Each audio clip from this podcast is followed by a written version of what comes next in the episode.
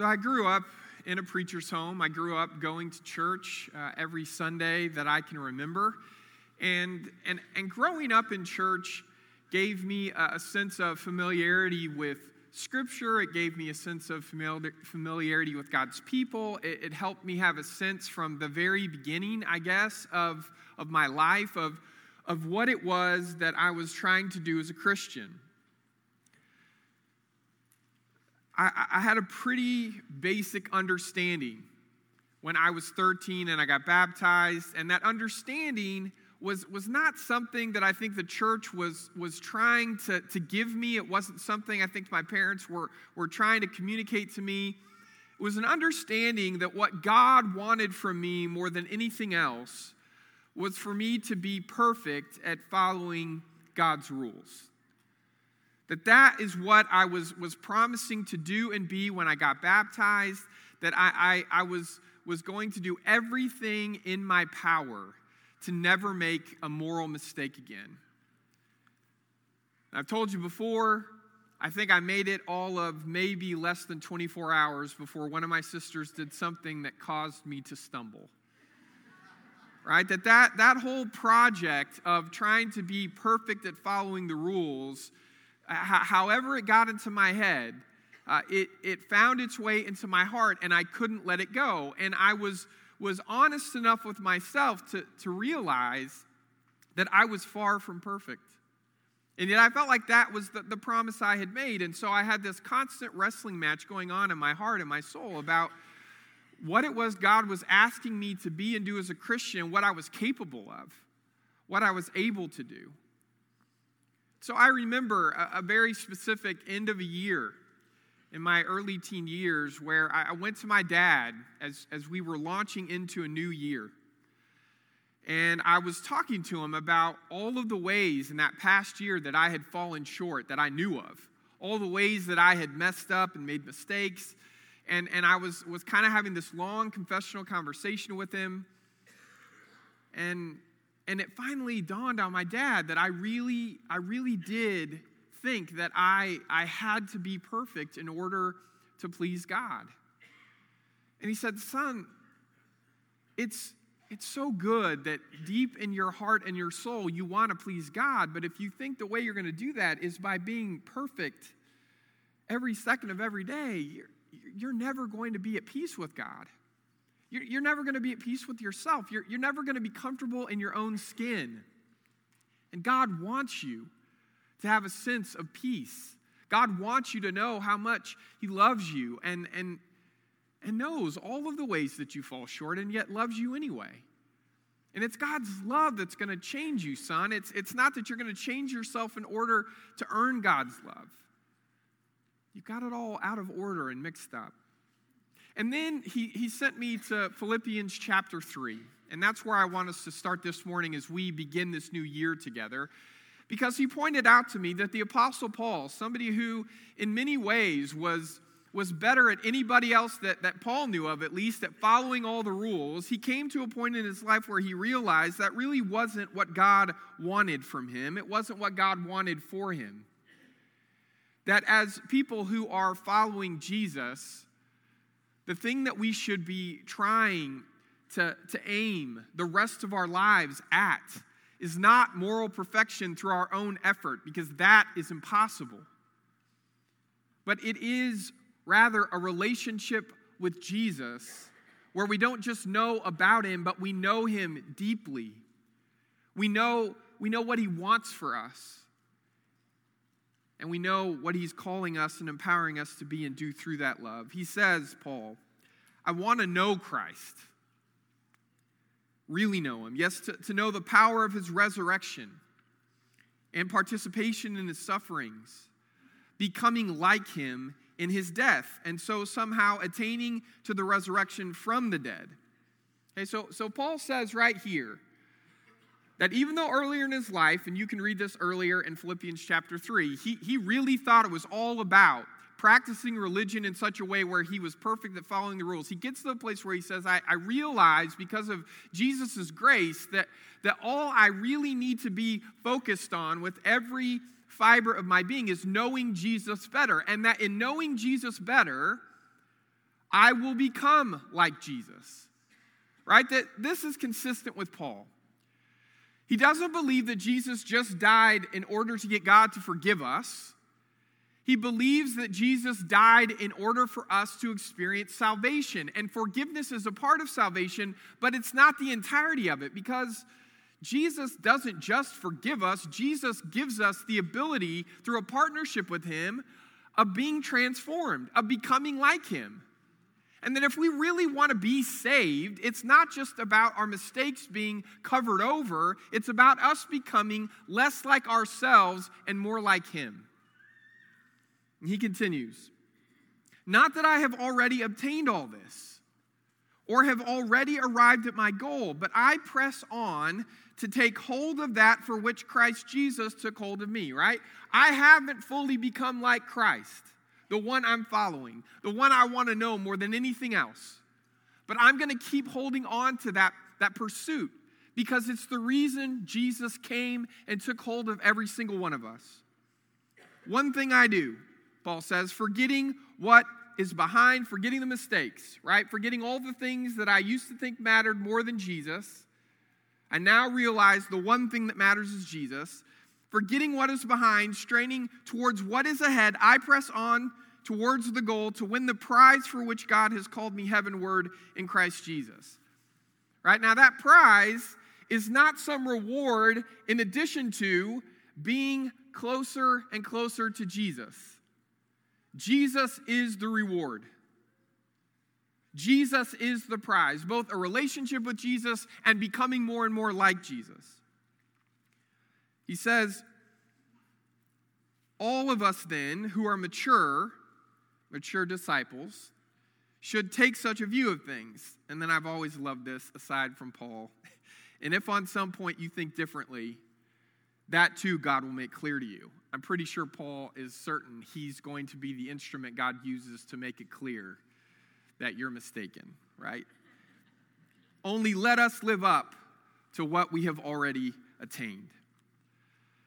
So as we think about our, our mission as a church and that, that phrase of making everyday disciples, and, and we kind of overlay it onto this passage of Scripture where the, the Apostle Paul is talking about what it's like to be a disciple who understands that we're always on this journey of becoming more and more like Jesus, there's a couple of things he says in this passage that I, I want us to highlight this morning. The first thing that I think is really important is that he embraces this honesty that, that really comes across as humility.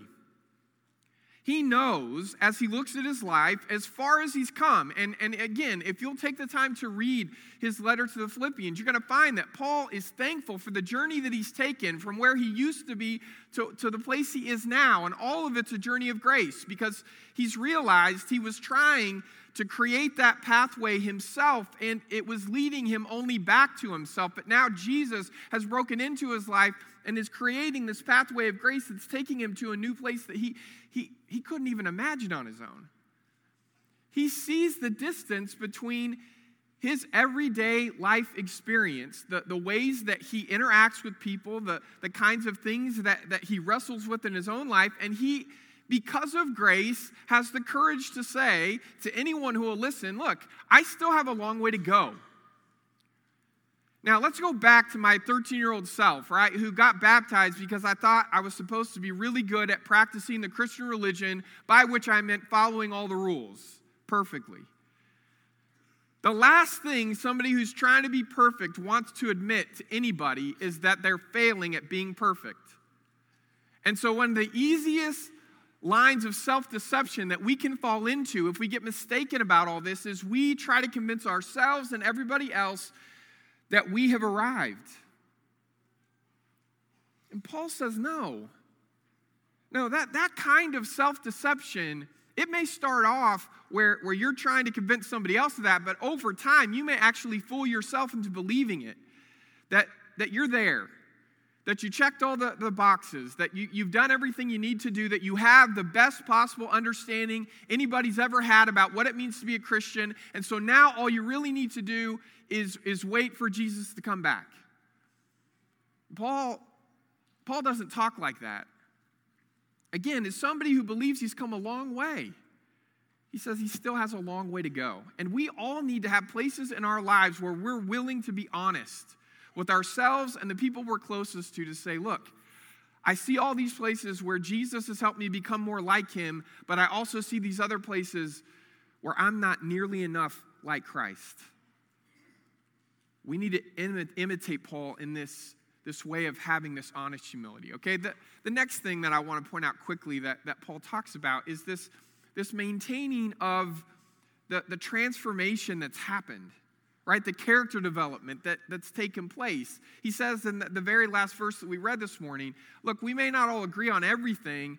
Uh, we, we may be at different places in our journey of, of becoming a faithful follower of Jesus, but let us live up to what we've attained. Now, of course, he doesn't mean on our own without God's help. When, when Paul's talking in this context, he obviously means let us live up to the, the, the, the transformation that God has made possible in our lives. Let's hold on to it because we're partnering intentionally. We're committed followers of Jesus, which means we're partnering with Jesus in this journey. And the last thing we want to do in our journey of faith is to think that we can, we can just stop focusing on the, the areas of our lives where we have received healing. Right? We want to be thankful for that healing, but we want to hold on to it. Because if you're anything like me, not only do we have to admit at times that we fall short of, of the mark, but we may look up at the end of one year, that threshold of, of the end of one year and going into the next, and we may have to admit that we've, we've not maintained, that we've actually regressed in some of the places of our lives, that we look less like Jesus in some ways than we used to. Paul says, no, we want to be people who hold on to the transformation that's taken place. And, and finally, uh, no matter how far he's come, he comes back to this theme over and over again, and that is, he doesn't care how close he is to Christ. He wants to be closer. He always wants to be closer. And it's not so much, I think, about just being honest about those places, but it's having a deep desire every single day to experience the goodness and the grace that comes from being like Jesus. Jesus doesn't just live the way of life that he embraces, because it's the only way of life that's going to make salvation available to all of us. That's true. But he also lives that way because it is the very best way to have a life of meaning and purpose. And we want to be people who experience the goodness of that life as well. And so we seek always to be closer and closer to Jesus, both relationally and in the manner in which that we follow his example. So we've talked about this central conviction we have as a church, right? That, that we want to be everyday disciples. And what that means is that we want to submit every aspect of who we are to the lordship of Jesus, right? And, and last year, we spent three months, two, two and a half months or so, walking through all of these various aspects of life.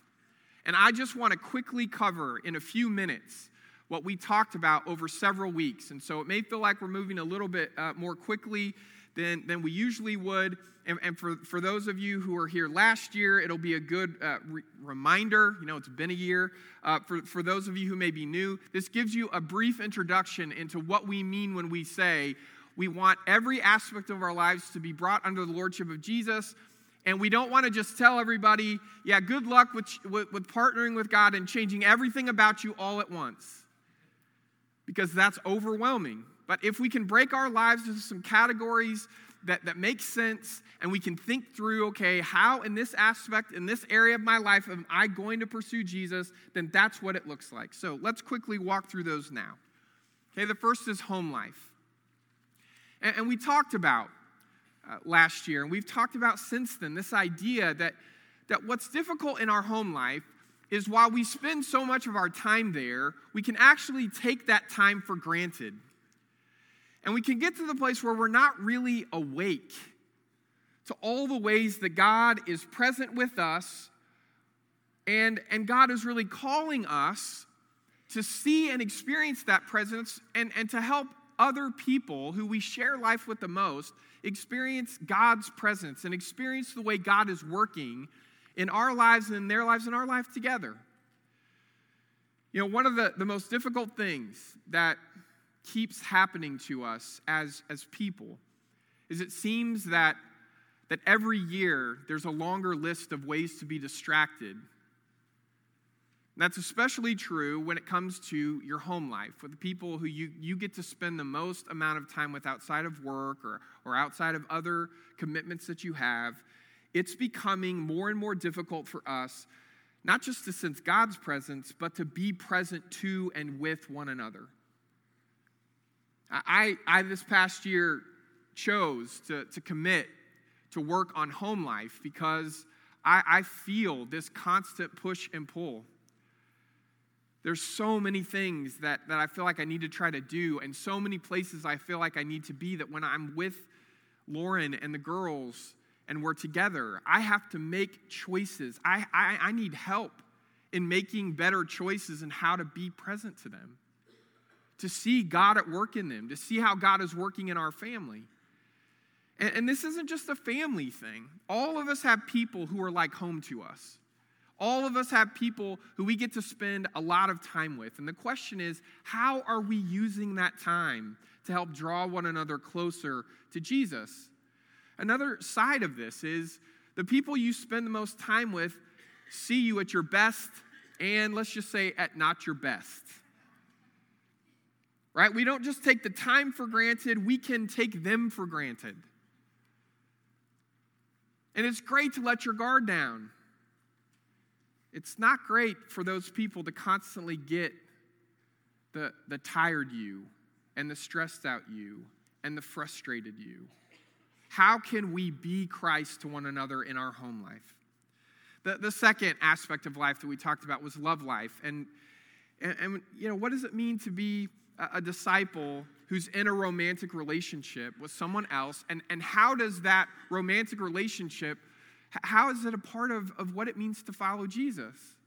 And, and at least in some very simple way, it means that Jesus has to be at the heart, at the center of every romantic relationship that we're engaged in, that we relate to one another through our relationship with Jesus, that we're not just in love with that other person, but we're trying to, we're trying to show them that That love is going to take the, the shape of sacrificial self-giving, right? And the words that, that Scripture comes back to time and again in various ways is promise or vow or covenant love. It's a love that, that's there no matter what is going on. It's a love that you can build a life on. And, and in our culture, there's almost no relationship that, that our world would call unconditional. Right? There's conditions on everything. Um, and if I'm not getting what I want out of this relationship, if you're not helping me feel the way I want to feel about myself when I'm with you, people in our world tend to pretty quickly say, you know what, I'm going to move on to a different relationship, but not, not disciples of Jesus who are trying every day to be more like him. We, we stick it out. We keep our word. And I know there's extreme situations where covenants are broken. But they need to be extreme situations, and not just that I'm not getting out of the relationship what I thought I was going to get. Covenant love is not seeking to get. It is always seeking to give. What would it mean for you to focus this year on loving someone you're in love with that way? Uh, we, we talked about work life, right? We're not just talking about career life here. All of us exert energy and effort to accomplish things in our everyday lives. That's work. Okay, and, and we talked about this idea that we need to see what we're doing, our work, as worship. And that that's all about a perspective. And the Apostle Paul's the one who talks about this uh, as much as anybody in Scripture, where he points out that, you know, you don't always get to choose your work, but you can choose how you see your work. And you can make the decision as a follower of Jesus to say, whatever I do, I choose to do it for him. I choose to do it for God.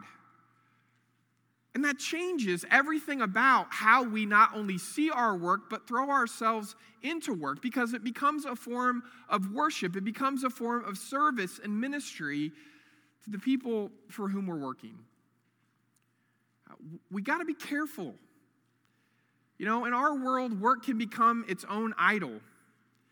Work can become this, this false promise that, that if you work and you accomplish and, and you're able to, to be seen as someone who's successful, then your, your life's going to be worth living. That, that's actually placing an unhealthy focus on work. But if we can submit all of our work to the greater kingdom work of God, we find that we live a life where we are, are becoming true servants of the, of the living God, wherever we are, whatever we're doing. What would it look like this year for you to focus especially on this? If you're somebody who spends a lot of your time working, serving, trying to accomplish things and get things done, what would it look like for that to be something that you're doing as worship? We talked about financial life. It's the one that for a lot of folks may be one of the more uncomfortable things to talk about even in church. Again, so many of these things can become their own false idol. We can start to think that if we could just get enough financial resources, well then suddenly our life is going to be the life we've always wanted. And I can promise you, you know this already by watching the lives of people who have far more financial resources than they could ever possibly spend in one lifetime or maybe twenty. Makes a poor God. Right? It, it doesn't give them the kind of life that they truly want. And the same is true for us. And yet, we can utilize the financial resources that we've been given to serve God's agenda in this world, to make this world more like the world God hoped it would be when he first said those words, "Let there be light." Right? That he has a dream that he's never let go of, where, where people who've been blessed with financial resources are good stewards of it, and they work to bless the lives of other people who don't yet have enough. And that one of the best things we can possibly do, Jesus says, is live a life of generosity, because it is more blessed to give than to receive. And yet we hear something else from our world every single day. So we come back every single day as everyday disciples, and we recommit ourselves to this idea that, that with all that we've been given, how can we manage it? How can we steward it so that we can become a blessing to other people? And, and we talked about this idea that it's not really about the amount. It's about how much it costs us, how much it asks of us. Because if we're going to be more like Jesus, we have to find ways where we choose sacrifice. Not where we're forced to it, but where we choose it freely for the sake of other people. We talked about our social life, and this is one of the largest categories because it's basically, it's, it's the aspect of our life where we're relating to, to just about everybody, our neighbors, right? The people that we, we happen to share not only our community, but our world with. And I really want to underscore the, the conviction that if, if you're if you have any any ability to access the, the current state of things from a from a data standpoint of how Christianity is going, especially in North America, you find that the attendance numbers across the boards are plummeting. Right? That Christianity in North America has hit a, a, a time and a season that is far different than anything that's come in recent memory. And what that means is there's more and more people who don't really have a meaningful relationship with the church community.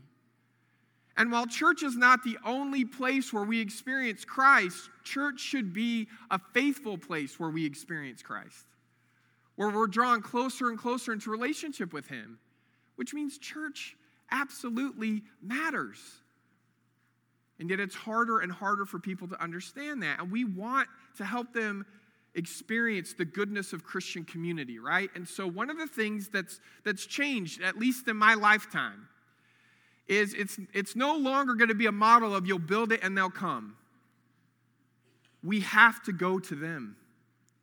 We have to spend time with them. We have to develop relationships with them. We have to invite people into this place and into our lives. And if we wait for them to make the first move, we are failing our calling as God's people.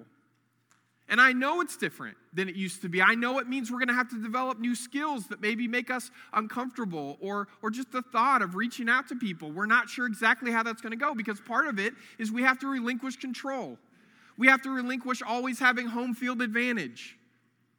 And yet it's who God has always called us to be. People who seek and save those who don't have a meaningful relationship with Christ and with Christian community.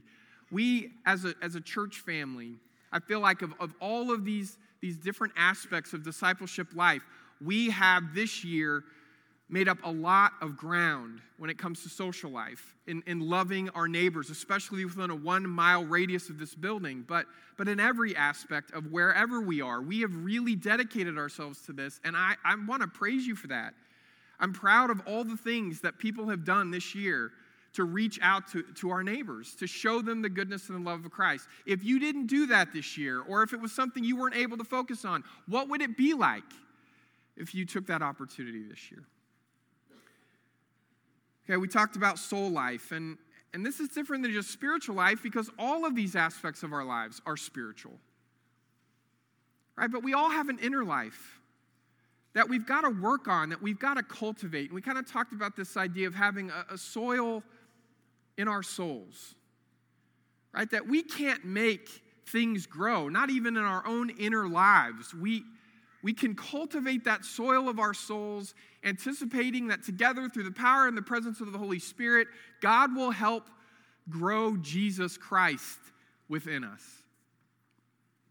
That it won't just be a single decision we make, but it'll be a lifestyle of, of breaking up that soil and keeping it ready and waiting for whatever it is God wants to do in us and through us. Uh, and, and we have all kinds of different opportunities when we gather together for this to happen. Uh, but it can't only happen here, right? You can be trained here, but in order for us every single day to have that kind of, of submission, that kind of openness to what Jesus wants to do within us, we have to work at it over and over and over again. What would it look like for this year to be the year that you really develop some practices to keep cultivating that soil of your soul? And finally, we talked about body life, which is not typically something that, that I hear a lot of people talk about at church, but God gave us souls and God gave us bodies. And everything God gives us, he, he hopes that we'll steward faithfully. And we talked about, about this idea that, that we need to do what we can to pursue physical wellness so that we can, we can actively serve other people the way Jesus actively served other people. And I don't know where, where you're starting out in that journey. That may be something you're drawn to. It may be something you think, come on, I'd rather just have a longer list of memory verses. Don't ask me to, to take care of myself.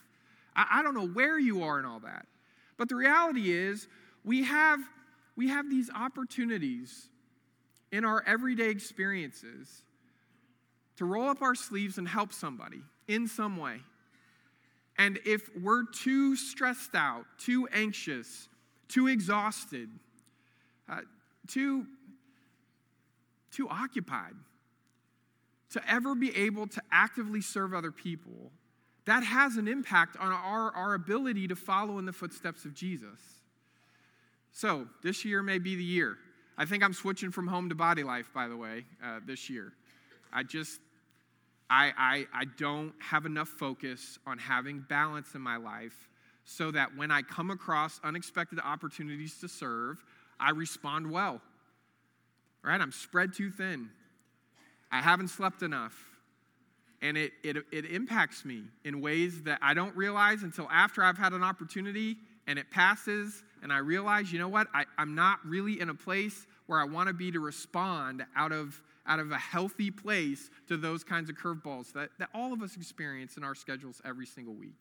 Okay, so that's all seven of the aspects we talked about, right? We know them. Uh, and what we're wanting you to do as we... as we continue to ask you to consider in twenty twenty, where are you going to focus? I want you to keep clear that this isn't some sort of spiritual self-help program. We're not just doing this so that we can, as individuals, be blessed. The horizon is always other people. So we're doing this, we're making this commitment. We make all of our commitments to Christ for the sake of other people as well. That's, that's a key piece of what it means to become more and more like Jesus. Jesus didn't just come to the earth and live his life for himself. He came to give his life away for other people. And so we do these things so that we can be transformed, so that we can help not just our, our, our own journeys of discipleship, but we can help other people maybe become disciples for the first time, be made into disciples. And if they're already disciples, help them draw closer to Jesus for their good, for, for everybody's good. And, and one of the ways I want you to think about this, this year, it's just a simple uh, image here of, of all seven of those categories. And if you, you think about the, the lighter color being that we're just starting to be shaped in, in all seven of these, these different pathways of discipleship, right? We have this ongoing cycle where we're becoming, and then at some point we, we get to the place where we're not just becoming, but we're getting to make other people, to mentor other people, to journey alongside of other people in these same different pathways to help them experience what it would be like for them to follow Jesus more faithfully in this aspect of who they are. It never stops. Just as, as Paul said, we can always be closer. We can always grow deeper. But as we grow deeper, we have more and more ability to help other people, wherever they are, get closer to Jesus too. Okay, so if you got a bulletin this morning, hopefully you saw there's an insert there. Uh, there's tons of information, and you may have already been uh, perusing it while I've been talking. That's that's okay. Uh, but I want you, if you haven't looked at it, take some time this week, look at it. It gives you a sense of these, these seven uh, different training paths that you can take this year. And I want to be real uh, clear with you about this. One of the, the most regular uh, aspects of this, this training has been a weekly email that goes out that's personalized for each one of these, these discipleship categories. If you didn't sign up for one last year, I really want to encourage you to sign up for one this year. It's between forty and fifty personalized emails throughout the year that are going to help you move one step closer to who you want to be in Jesus Christ in that area. And and I want to be clear about this. Um, we're we're going to be asking you to, to take the card that's in your chair, uh, look this over. We're going to be accepting these cards starting today, but we'll accept them every every Sunday this month, right? We want to give you some time to think about it. And if you're already ready to commit, that's great. If you need some time, take some time. Talk as a family. Think about what is it that, that you want to do? How do you want to grow specifically this year?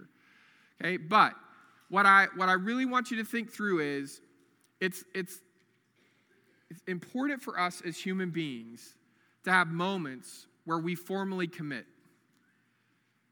And we asked you to commit for twenty nineteen to something, and we're asking you to commit in this year. And if you were already receiving those emails, or if you already committed last year and you think, you know what, I want to stay with that same thing last year. You know, I was with, with signed up for Home Life. I still want to work on that. If you want to receive the emails throughout twenty twenty, you're going to need to recommit. Okay? We're going to start those emails up in February, the first week of February. So you've got a little time here to make a decision. But if you want to make a choice, you've got to recommit uh, in order for us to send you personalized communication and for you to get that, that weekly devotional email. What aspect of your life are you going to commit to this year? Where is it in your life that you feel like God is calling you to make changes, to be transformed, to experience salvation? Got these cards. They're going to be available all month. We already have uh, black boxes throughout the building where you can turn those cards in. I want you to go through the old-fashioned experience of filling out a card. I know a lot of us may end up signing up online. I really want you to go through filling out a card because there's something about it. And in our, our home, we kept the, the bottom portion of the card throughout the year. Riley, uh, my daughter, has it pinned to her pegboard in her bedroom. I see it every time I walk in that in twenty nineteen she wanted to grow in her social life. Right? And she did. In a lot of different ways. She was able to serve her neighbors and get to know more people in this year. And she's thinking about what's she going to sign up for next year. That's another thing I want to be clear. This isn't just an adult thing. This is for everybody in our church family. And if you have a young child uh, who's wanting to sign up, sign up your email for them. You'll get that email on behalf. You can get more than one email as a parent. You can sign up for yourself, sign up for them in the area that they want to grow in. Read that email to them. Help them think through how they're going to grow in that aspect of their discipleship life. If you're a student, please, we want you to be a part of this experience as well. How do you want to draw, draw closer to Jesus in this year? We all make decisions about priorities. At the beginning of a year, we make decisions every single day about what's going to matter most to us. This needs to matter most to us, becoming more like our Savior and our friend. We're going to sing together now, and as we do, our shepherds and their spouses will be out in our church lobby. They're there to receive you, to pray with you, to talk with you. If you came this morning with any concern at all that a Christian community could help you with, please go to those couples as together we stand and sing.